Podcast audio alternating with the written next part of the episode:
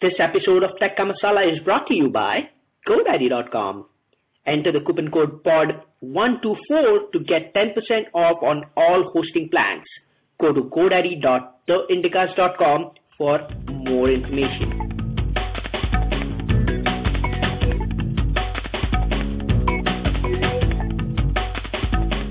Hello welcome to Tech Masala, a technology podcast from an Indian perspective. This is episode number 16 for the June 14, 2009. Bad EU, no IE. I'm your host Aditya and along with me I have uh, Saket. Uh, hi guys, nice to see you again. Yeah, it's been fun. So let's uh, you let's get directly into the stories this time because I guess we have a few interesting ones. I'm really excited to uh, for this particular uh, episode. Um, so Airtel has finally decided to launch a net PC.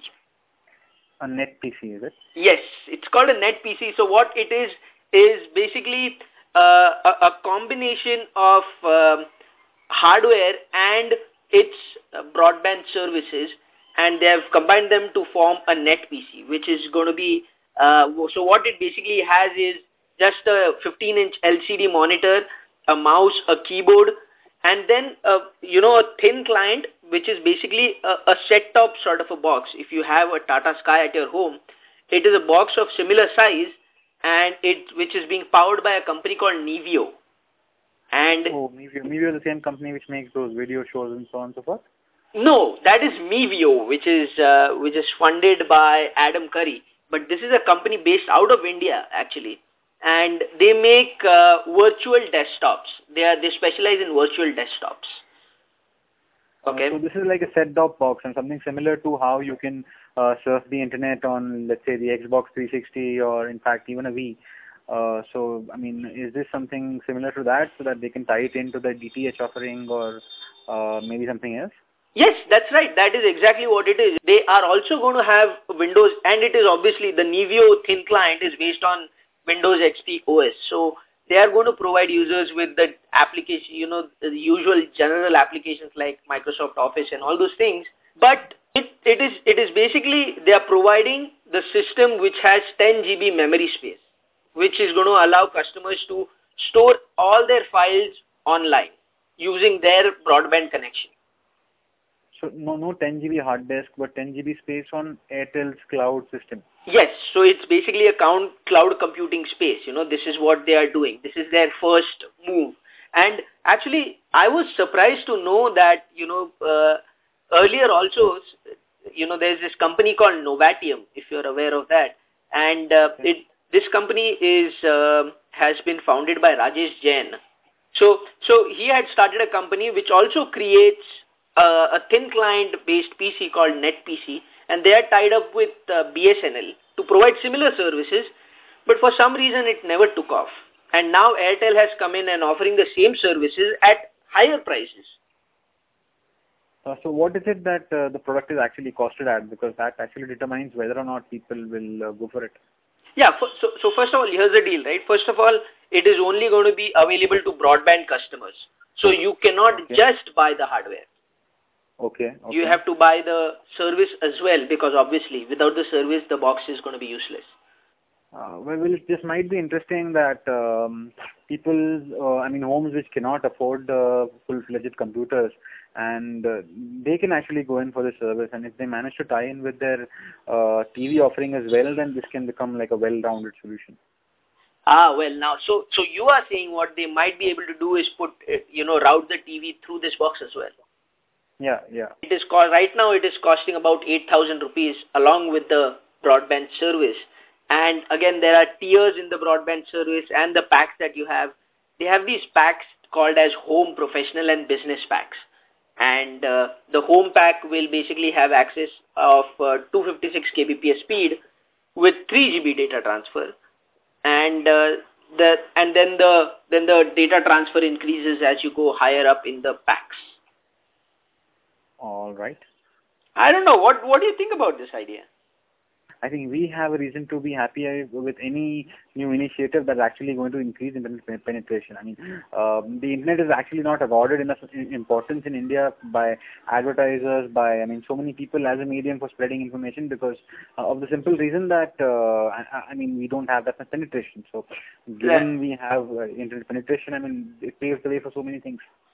Yeah, I, I agree. And right now, I think they're they're just testing it by launching it in Noida, Delhi, and Gurgaon region. So it completely depends on what how, how the adoption in those regions in those regions go. That will determine further rollout. But uh, from where I see it, the way I look at it, I am definitely not going to be using it. Okay, it is it is not meant for power users. It is not meant for someone who would like to use Photoshop or or you know a uh, or or anybody who does anything more than browsing the internet? Can we can we safely say that? I guess it's more like a netbook uh, desktop uh, version of a netbook, Bajre. Yeah, and and probably it will work well, good for you know schools in the villages and government related uh, projects. Probably, I don't. That there might be a big market there. So, well, moving on from that to a new product that Google has launched called the Translator Toolkit.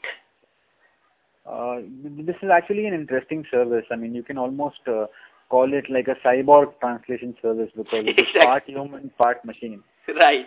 So, so I mean, I mean, while while Google has this uh, traditional translation engine in place, which is uh, obviously computer generated and machine controlled, uh, what this toolkit does different is that it merges uh, a machine-based translation with inputs from users and then there is a ranking and rating system which uh, allows you to to get to the most uh, frequent or let's say the most accurate translations. And that is how google claims to cover 98% of the internet population's native languages. I mean earlier you could not translate to languages like hindi or uh, i mean marathi or any indian language because simply the, the technology was not in place. But now when you add a human element to it uh, it opens a lot of doors yeah, definitely. I mean, the whole process itself is is very interesting. I would put it, I would call it interesting with for a particular reason because the way they are doing it is that once you upload a document, they break down the complete text into segments or head sentences or bullet points and things like that, and then they look for you know translation of similar kind of text and then just replace it with uh, that in the translated text and there, there is a there is some sort of intelligence that happens behind this uh, replacement of the translated text as one would expect from Google and you get the first draft. Then you can further go and make changes to it etc but I think you know this this is pretty cool from what they're doing and and a lot of work might have definitely gone into it. I mean you just said what 98% of the languages have been covered definitely. Yeah, so just imagine how much of translation or how much of uh, how much of encoding must have gone into this. So it's, it's I think I think uh, this is really interesting, and uh, I can add that there was I mean even a previous instance where Google has used uh, uh, you know human uh, input to improve their search results. I mean um, uh, in the very beginning, I guess not exactly. Uh, I guess two years ago there was image tagging. So Google had unveiled this interesting game where uh, users were were shown different images, and uh, their challenge was to tag these images. So uh, so essentially that's how Google got most of their image library tagged uh, by humans. So and after right. that uh, we've also seen Search Wiki, which uh, I mean Google, which Google throws up search results and then you vote those results up or down, up or down. and that's how again they're improving uh, their web search results. Now what this does is that I mean it adds that same magic to I mean translation. So uh, and uh, uh, with respect to the pre-translation. Uh, uh, uh, the pre the pre-translation which occurs, I think uh, again there is a rating system which uh, decides what uh, phrase uh, is most accurate. So uh, there you go. Yeah, exactly. So they pre-translate something uh, that you have written, and then uh, it, there's a ranking system, as you said. Uh, but you know, Google came up with that uh, ranking system for the search results.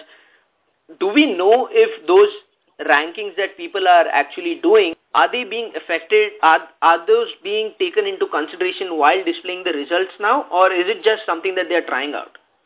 Uh, while Google is, uh, I mean, not while Google never makes such information public, but I mean, um, it is quite uh, understood that I mean this is what is happening behind the scenes. I mean, that's what they did with images, and that's what they're doing with SearchWiki as well. So I mean, Google's whole power is to, I mean, use uh, information about how people feel about a certain things. I mean, yeah. even with respect to their uh, uh, search engine page rank system, I mean, it's all about how many people link to a particular subject and I mean, I mean, all those things actually go into deciding what shows up.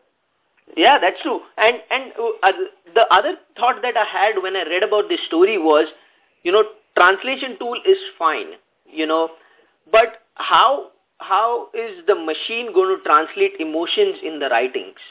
If you know what I mean, you know, there is some writings you can actually feel the depression or the uh, desperation in the writing. Whereas once you put it to a computer and get it translated that way, uh, I don't know if it's going to retain its integrity in that uh, in in that sense.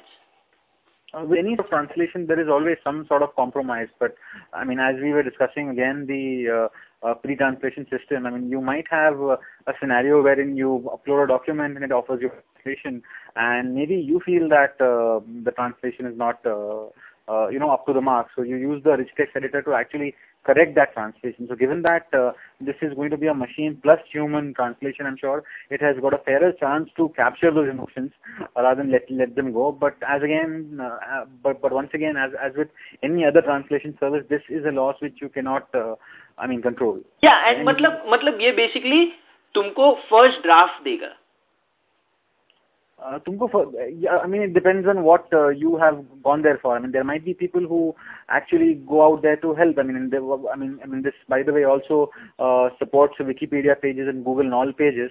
And in case of Wikipedia and pages, you can also directly republish the translations to these uh, websites as well. I mean, there, are, there is going to be a set of users who will actually actively go out and contribute to the community, right. and there is only going to be a set of users who are going to just get their translations. Either way, I mean, uh, they offer uh, everyone a fair chance to contribute. Ah, well, yeah. Let's see. I never thought about uh, you know how useful this tool will be for um, for a person living in in a Scandinavian country and using it, it and using Wikipedia, which is mostly in English. You know, it might yeah, be really helpful for those guys very much so. I mean, Knol and Wikipedia both. I mean, admittedly, all is not as, as successful, but I mean, this is also a, a, a tool through which they can push back as well. Yeah, that's cool. I, I mean, yeah, that that's valid point, and I had not thought about that. Uh, you know, so uh, talking uh, about Google, how can we not talk about Microsoft? Its uh, famed rival. Now, uh, Windows and EU, which is the European Union, have all I'm sorry, Microsoft and EU have always been, you know, uh, fighting it out in the courts about uh, the the whole in, Internet Explorer integration with Windows, as well as the Windows Media Player integration in Windows. So finally, uh, Microsoft has come out and said that we are going to, we are not going to bundle the IE in Windows 7 only for Europe. Yeah, so that's what the the rub is, and, and this has actually elicited a fair deal of controversy from all kinds of quarters. I mean, there are people who are saying that this move is like a bit too much, and on the other hand, there are people who are actually uh, uh, saying things against the EU. I mean, uh, what happens here actually is, uh, I mean, uh, Microsoft releases a separate version of Windows 7 in Europe called Windows 7e, which will not have Internet Explorer but the OEMs who actually will be getting this uh, system will have an option of either installing IE, not installing it altogether, or installing alternative browsers, or installing both IE and an alternative browser. I mean, it's up to the OEM. So what Microsoft is doing here is that it is pushing the burden of guilt from itself to the OEMs. I mean, now you can't tell Microsoft that you are, uh, uh, I mean, uh, um, following antitrust uh, practices. Right. So and then it what all Microsoft is also going to do is uh, is going to there's a separate version for Europe only called N, uh, which is going to be a, be available in the retail stores. It is not going to. It is also going to remove Windows Media Player from the operating system. Uh, that right. is as it as it always has, but I mean, as experience shows, I mean, Windows N is something which people have really not wanted. I mean, uh, this uh, the Windows yeah. the Windows the Windows N thing happened like two years ago, and uh, I mean, it just ended up being a fiasco, and that's what it is even now. I mean, uh, let us be very clear. Before I start criticizing Microsoft uh, for doing this, I mean, we also must acknowledge that, I mean, EU is run, uh, run by like a bunch of dumbasses who actually don't understand computers to begin with. I mean, uh, this DOJ case happened in 1990, I don't know, it happened at least 10 years ago. At least 10 years. Yeah, That yeah. was when it happened. So, I mean, 10 years hence, computing has evolved. So, I mean, it a browser or a media player application is something which an OS needs to have. I mean, how can you ship out an OS which does not support MP3 natively, or how can you ship out an OS uh, which does not have a browser? So, I mean, uh, I don't know in what era the EU is living in. So, definitely, I mean, the EU is to blame here. But at the same time, Microsoft is also playing it very cool in the sense that uh, um, eventually what is going to happen is that the computers still will have IE, but uh, I mean, it will be installed by the OEM and not by Microsoft. So that's one of the differences here. And uh, I think I think Saket, Saket, what will happen is what the OEMs will do is, uh, for example, what a Dell will do is ask the user to select the browser that it wants installed on its computer. And then what they're going to do is they're going to charge a premium on installing that. They're going to sell it as a service. Okay, if you want yes. us to uh, us to install a browser for you, we are going to charge twenty five dollars extra for for no reason, for no reason. Okay. So, but uh, that again still becomes antitrust, right? I mean, if if, the, if Dell cuts a deal with Microsoft to this effect. No, not really. It it's going to they're going to package it as a software special software installation fee, and the browser is going to become a special software suddenly. Although the browser is available for free, someone has to bear the cost of act, the OEMs installing it for the user. Right? Someone has to pay. There is a guy. There is a guy sitting out there hitting the install button for you Someone has to pay his salary. So it is going to come out. It is what probably will happen is Dell or HP or whoever you buy it from, they'll say, okay, we are going to charge 20 bucks for you, 20 bucks extra for you for this. And finally the user is going to have to pay that. Now there's an interesting point here actually. Europe is the only region uh, which has uh, a very strong presence of Firefox, Opera and such browsers. I mean, Europe touts uh, 31% as Firefox numbers uh, with 5% of people using Opera. So IE is really uh, around the 60% mark uh, in Europe. I mean, and that does not just mean a specific version of IE. I mean, that's all IE. So maybe maybe this may not be a good move for Microsoft in Europe, but but at the same time, Mozilla, Opera, all these rival uh, browser manufacturers are, uh, are dubbing this as a mere gimmick because uh, what from what Mozilla says, I mean, unless Microsoft comes clean about what incentives it offers to those OEMs who decide to bundle IE, this may really have not much meaning. But this is this is come. I mean, let let us let just hold on here. This is just too much now, isn't it? Are, are these now? This this is like a a kid fighting for candy now. Okay, now, now they want Microsoft to reveal their strategic plans and commercial uh, agreements as well to them. For what? Why should they do that? Actually, they shouldn't. But at the end of the day, I mean, I think it's EU which is at the root of all this. Yeah, but that's the whole thing, you know. And and more, uh, you know, the more I think about it is, why are companies so crazy about browsers in the first place? You know, nobody has made any money out of making a browser. Nobody has ever sold a browser except for Opera, who licenses its uh, mobile, uh, you know, uh, browser. But to mobile vendors, yeah. Yeah, to mobile vendors. Nobody, nobody otherwise. For example, Firefox is not selling it uh, a browser. Microsoft is not selling a browser. So the money is not in actually it is not in the browser. It is actually what happens in the browser. It is it is the search engine. It is it is those you know uh, cloud computing, those value added services that they provide storing of photos and all those all those sort of add-on services. So why why is the browser such a big deal now? And what just about mindshare? I mean, at the somewhere down the line. I, I think you know, uh, Microsoft just came out with uh, their search engine Bing, which which yeah. has which has been very successful. They're coming out with Windows 7 which has already been uh, successful in the beta stages, I think they are focusing on the right things. They don't need to talk about browsers, if you ask me. Let the browser uh, thing be, right? They can say, oh, fine, Firefox, we are going to have a browser, but we are not going to use it as a competitive tool. Okay, you can do whatever you want. But actually, funnily enough, I mean, Apple includes Safari with every release of Mac OS X. Exactly. Any distro that you download for Linux and anything will have Firefox on it. So uh, even I don't know why there is, uh, I mean, a, a, such a big deal being made out of this. Yeah, so I mean, so let's see what happens if you if you if you talk to me. I don't think browsers are a big deal anymore. Um, but who knows? You know, I might be proven wrong uh, going ahead.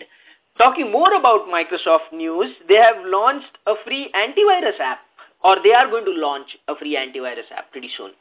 So this this actually has been in the works for a while. I mean, so they have not actually launched it though. I mean, but uh, they are preparing to launch it as right. the news stories say. I mean, uh, this was uh, the program was uh, announced sometime in November 2008. But uh, I mean, now is the time they say that a public beta may be in the works. So uh, this solution is an antivirus solution for the masses, codenamed Morro, and uh-huh. this is named after a Brazilian beach. yeah. So I think so, I think uh, see see this is what Microsoft should be doing. You know they should be putting out a free antivirus app. Actually makes a lot of sense for Microsoft because it is going to uh, enhance the, the the user experience of its core product on its core product, which is the OS. Okay, one of the strong points, strong disadvantages, or or the argument against Windows has been that it is prone to viruses. So now if they if they can if they can if they can manage moderate amount of success with this free antivirus app and focus their energies here, you know it it's going to it's going to be great. It's going to add value to their core product. I feel. Uh, in fact, I'd go as far as saying that screw I. I mean, Microsoft should start bundling uh, this antivirus along with Windows. I mean, I think they almost have like have uh, a moral responsibility to do so. I mean, because right. here they are shipping a product which is susceptible to so many viruses and intrusions and infections and all that. I mean, at least they need to do they, they need to have some measures inbuilt in the OS. I mean, to protect itself. I mean, why should you spend like uh, forty dollars on let's say a Symantec or any or or a McAfee to I mean, uh, which is on something which is uh, really fundamentally necessary to running Windows per se. Right, and and I know that there are business relationships at stake here. They cannot just go and build a build a solid antivirus app because then that would be stepping on Symantec and McAfee and all these guys' business. You know, उनके पेट पर लात नहीं मारने का उनको. Because again, there'll be antitrust also. I mean, you already have IE and you already have Windows Media Player now. Why just uh, make it more difficult with, I mean, uh, an antivirus also? So I, obviously they are not going to bundle this. But again, uh, despite uh, this, I mean, uh, Symantec shares have fallen 0.5% on the Nasdaq after this announcement, and McAfee oh. also fell 1.3%. Uh, whereas Microsoft is rising up to 2.1%. Oh, that that's interesting news. So so so this so the market is reacting in a positive way to micro, this uh, information uh, more because it's a free, free product because it's not as if Microsoft is not already making antivirus solutions. I mean, they already have a product out called Microsoft Live OneCare. OneCare, yeah. That, that, that is like a subscription service, and there is something shady about it. Aren't they? I aren't, don't know what. Aren't they? Uh, weren't they supposed to shut it down or something? I thought they, they were. will shut it down once they release this antivirus. Oh, okay. Yeah, so I think I think with this, if you, if you look at these two stories that we just spoke about, one is finally saying uh, we are not going to provide the browser, that's fine, we don't care about it anymore. That's the sort of message that they are passing out. And then this particular story, which is launching a free antivirus app, I, I just think that they have gotten their priorities clear now, and they know where to go.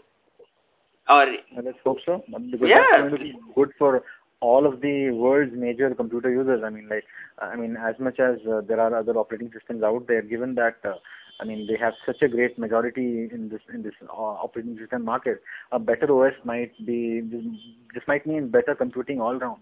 Yes, but then also, you know, Saket, I mean, we we talk a lot uh, talk a lot of crap about how uh, how many uh, what do you say security holes there are in in Windows, etc. But you got to give them something that it, it you know this battle is is basically a cat and a mouse game between the developers and the virus writers.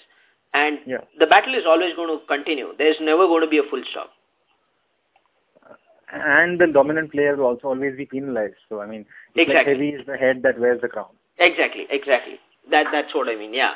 So moving on to another security related story um, the researchers at McAfee have come up with a step-by-step -step instruction for um, for basically taking over a computer.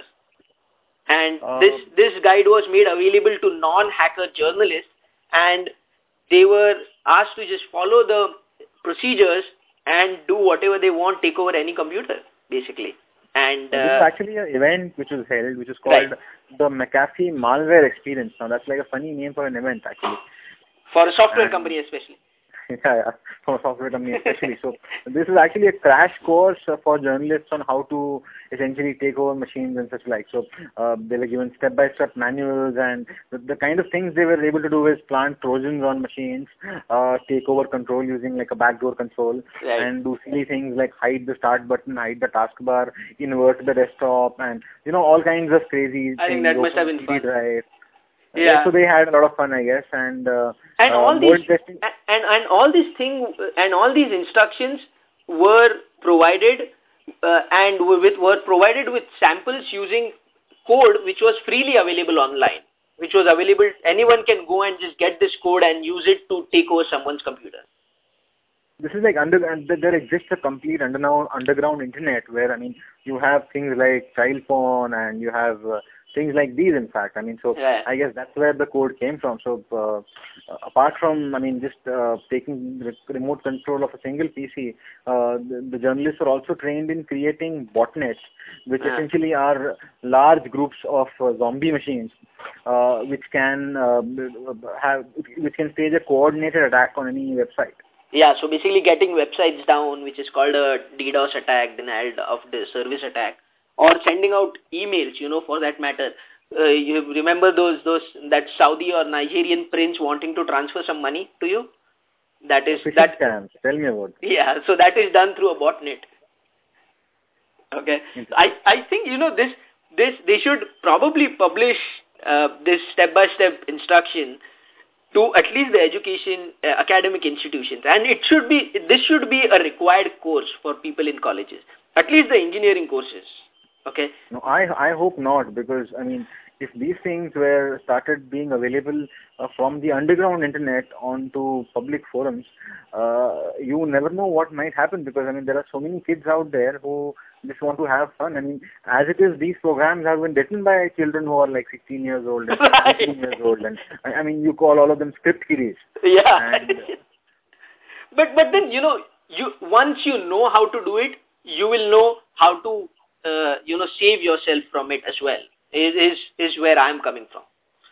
So, um, I don't know if that some, some stats uh, which we can share from the story, in fact. I mean, uh, from the numbers that McAfee has uh, given out, uh, there are around 400,000 computers which turn zombie every day. Mm. there are 400, 4,000 new pieces of malware which get released every day, and 1.5 million malicious websites which come a month. That's a lot of websites. Actually. oh my god, that's scary. That's scary. So keep your virus definitions updated. People, keep your virus yeah. definitions updated. Okay? No, I'd go as far to say don't use Windows. I mean, I'm always the... God, Oh my god. But the AVG antivirus is pretty good on Windows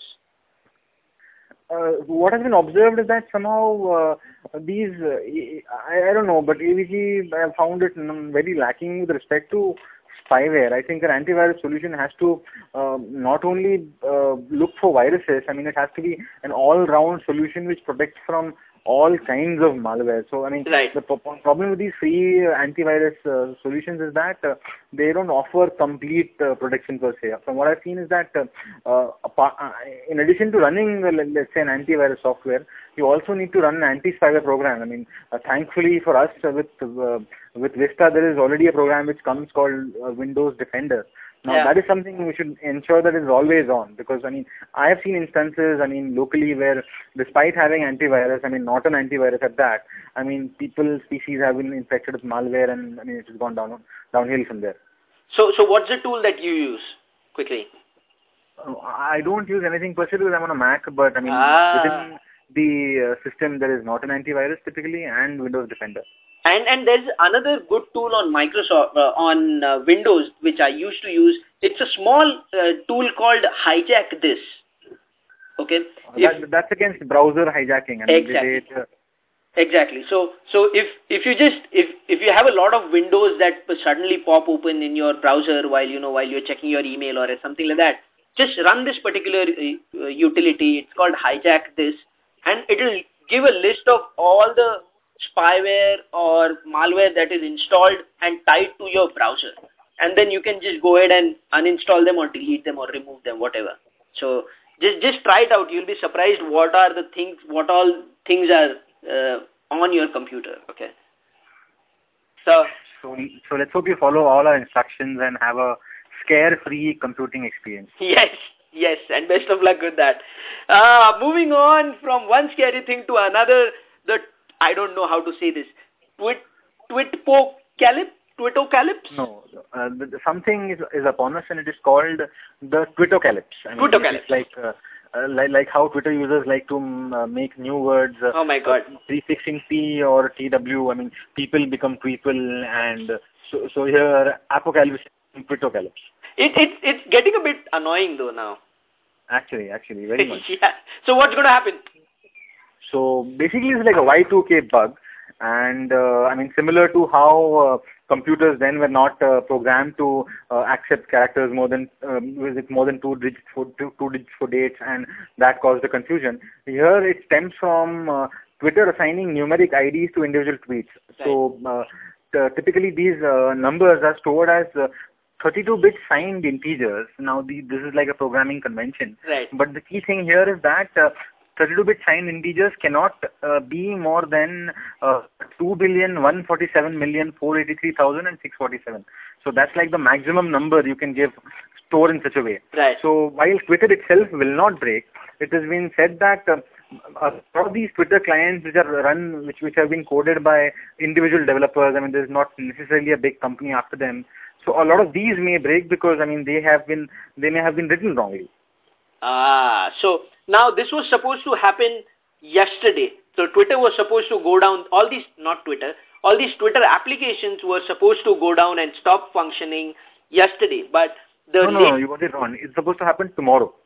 It's supposed to happen tomorrow. 12th of it's June is what to I happen have. tomorrow, uh, but given that uh, the time which they were estimating would happen was going to be something like 3 a.m. in the morning, uh, they decided to prepone it by deliberating, deliberately oh. including, uh, uh, you know, filler tweets so that the number was hit earlier and that the problem could be dealt with sooner. Ah, ah, ah, see, I didn't know that. Okay. So, so basically what, and what they found out was that nothing went wrong, right? They, they work their magic and uh, basically uh, everything is still functioning. Uh, you never know. I mean, uh, I was trying Twitterrific in the morning, which is like a Twitter client for OS X, and for some reason it would uh, choke on me. I mean, I haven't tried it now, but uh, let's hope it's better. So really, I have not had any problems uh, on, and I sometimes use Twitterrific as well. So yeah, let's see. I mean, it's, but seriously, is it is it is it that much of a big deal now? That uh, people... Not really. I'm sure you can always get a better client or, I mean, you, it's just a matter of going to the internet and getting the latest version. Yeah, and, and plus, you know what, Saket? Just as a, as a psychology experiment, human psychology, may, they should just try and do this. Bring Twitter down for, say, like a day or something and see how people react to it. Because apparently people, people are just so addicted to this, including me, that they can't live without it anymore almost. So it'll be an interest. It'll be an interesting thing to see how people react to this. If the point is, uh, uh, the point of Twitter being down is that uh, when Twitter is down, you can't even tweet about it. So yeah, and apparently that is how news spreads these days. That is how news is, you know, passed on. So nobody is watching CNN or anything now. They are just on their Twitter feed. Nobody. I, I I've heard people give up on their RSS readers as well they say that they get all the links possible from their Twitter feed. Uh, well, that is what I do. I mean, when I am not particularly uh, in a position to browse a lot of RSS feeds. So, I mean, I am on Twitter all the time. I mean, which is something I can't get off. I mean, I myself post like around 30 tweets a day every day. So, yeah. uh, uh, so that's like a good medium for getting all the buzz. Yeah, which is, and now is a good time to plug our Twitter handles. What what's your ID? Uh, I am at twitter.com slash Vulturo, V-U-L-T-U-R-O. And I am at twitter.com slash AC Mhatre, M-H-A-T-R-E. Okay. Uh, follow us, follow us, please. Now, moving on to the next thing, uh, from one identity, uh, from a service that has become your identity to another one, which is Facebook, now has what is being called as vanity URLs. Uh, this is Facebook becoming more and more like Twitter. I mean, earlier they did not have the status messaging system, so yeah. uh, now Facebook status updates are. I mean, the way the new Facebook is structured, I mean, it's almost like a Twitter page, and now they are also having uh, these URLs. I mean, Twitter always had had these uh, uh, twitter.com slash Vulturo, you know, uh, right. these simple URLs which are easy to remember and pass on. I mean, and not just Twitter. I mean, even other social networks like MySpace. Exactly. So, I mean, this is something which Facebook should have done long back, which they're implementing now. Interestingly enough, uh, they made an announcement about this uh, uh, around three days ago, uh, creating, uh, announcing that they would uh, uh, uh, they would open this service at uh, 9:30 a.m. today. I mean, which is uh, I'm talking in Indian time. Right. Uh, so I, I don't know why they did this because I mean this could have provoked a massive uh, server crash and so on and so forth. But uh, thankfully, nothing like that happened. Yeah, exactly. And so now I am instead of uh, earlier what used to happen is uh, one would get a, a long URL with you know facebook.com slash profile.php and ID is equal to some UID equal to some number. Yeah. Some long number, which was a horrible way of doing things. Now this particular now what is going to happen is uh, my ID is facebook.com slash AC Mhatre. Okay. And mine is facebook.com slash uh, Vulturo again. Vulturo, yeah. So, so you can make friends with us also. Yeah, exactly. So add us up uh, out there also. So it's it's a much easier thing to pass on now. Otherwise, what I I the the way I used to do is just ask people to search me on Facebook, Aditya Mhatre, and since I have uh you know there are not as many Aditya Mhatres as probably Steve Smith in in in in this world, it was fairly easy. But uh, otherwise, it would have been a, a hell of a thing to find the right Steve Smith on Facebook.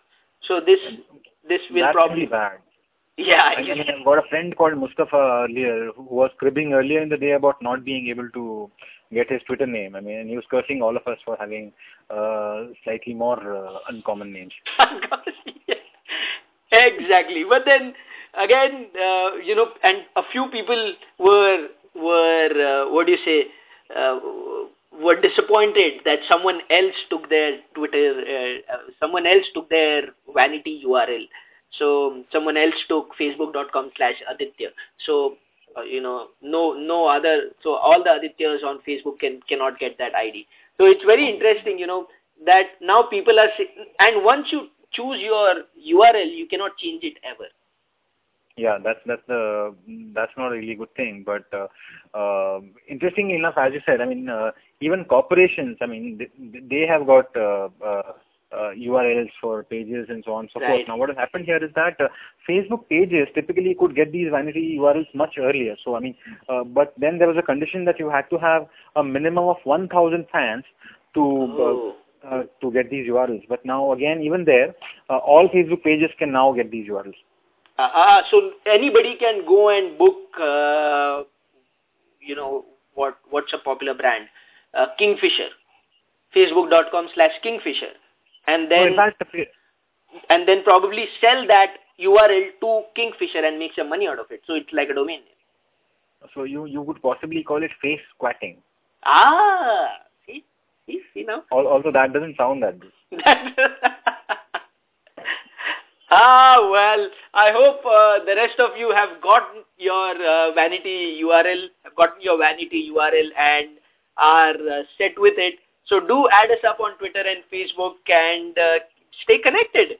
And that those that's all that we had for uh, this particular episode of Tech Ka Masala. And um, before we end, I have a quick announcement to make, uh, Saket. Yeah. This is so Indicast, which was started back in 2005, will be completing 100 episodes. Indicast is the original uh, podcast that Abhishek and I do. We are completing 100 freaking episodes now. Okay, in the next two months. So we thought that we have to come out and do something special. And instead of just giving up out a party or doing something very cheesy, what we thought was, let's raise some money from our listeners. We've got enough of our listeners and we have never asked them to do anything, uh, you know, some, something like this. So we have chosen a particular charity which works for cleft surgeries in India. Okay, Abhi, now you will ask me what is cleft. Cleft is basically a, a birth disorder which uh, affects the upper lip and uh, the roof of the mouth. Okay, it, it is basically uh, when you are born with a defect where your lip upper lip is split into two parts, which really looks bad. All right. Obviously, uh, there was even a ma movie made on it recently called uh, Smile Pinky, which yes. won an Oscar. Yeah, there was the, the documentary was uh, was called Smile Pinky. As you said, it got an Oscar, and uh, the charity that works for it is called Smile Train. So what we are going to do is Smile Train also has an Indian arm, and every and according to based on statistics, there are 35,000 children in India born with clefts. Okay, and this this is completely treatable. And there are also there have been cases where uh, where children have been, you know, condemned to a lifetime of isolation and other kids don't talk to them at school. They cannot uh, have regular jobs because people look at them weirdly. They cannot get married and all those sort of things. And there have been cases where also parents kill their sons or their, their babies because they are born with this birth defect. When in fact it is completely curable. It only takes about 45 minutes and costs around rupees 8000 per surgery. Okay. So what we thought is to celebrate our 100 episodes, let's start a donation drive. So we are going to set up a donation box on our website, theindicast.com, and we request you to submit uh, submit donations using PayPal. All right, you can you can donate whatever you want, five dollar, ten dollars, uh, hundred dollars, whatever you want, or you can also go go choose and choose to go directly to Smile Train and donate to them. But just send us an email so that we know that you have done that. Uh, now, again, the reason we are collecting money is so that people can donate. Uh, Saket, you might want to donate 500 and not the entire 8,000. Okay, completely understand. What we are going to do is we are going to accumulate all these, um, you know, part payments and then uh, consolidate them and donate it to Apna Smile Train organization. That That's is what that is what the plan is. Uh, now, why would you trust us with your money? Is well, simple reason that I don't want to go to hell for taking taking money that belongs to a poor kid. Okay, it it is working completely on trust. We have been there for the past three years. You have been listening to us. I I think you can trust us with that. Okay. Definitely. We we will also put up donor names online as soon as we get them, etc. So if, if, if this sounds something that you would want to do, uh, then please go on to our website www.theindicast.com and donate whatever amount you want. There is a donation box right there on the right on the right hand side of your screen. Just do it. Uh, I I own a cell phone which costs more than rupees eight thousand. Okay, now, 8,000 can give a lifetime uh, or can set a kid for his life. So please think about all those things when when you're doing. Okay. Um, that's about it. That that was the announcement that I wanted to make, and um, uh, I hope to see a few donations come in. All right. Do you want to add anything? No, that's about it. See you next week, guys. See you next week. Uh, bye bye.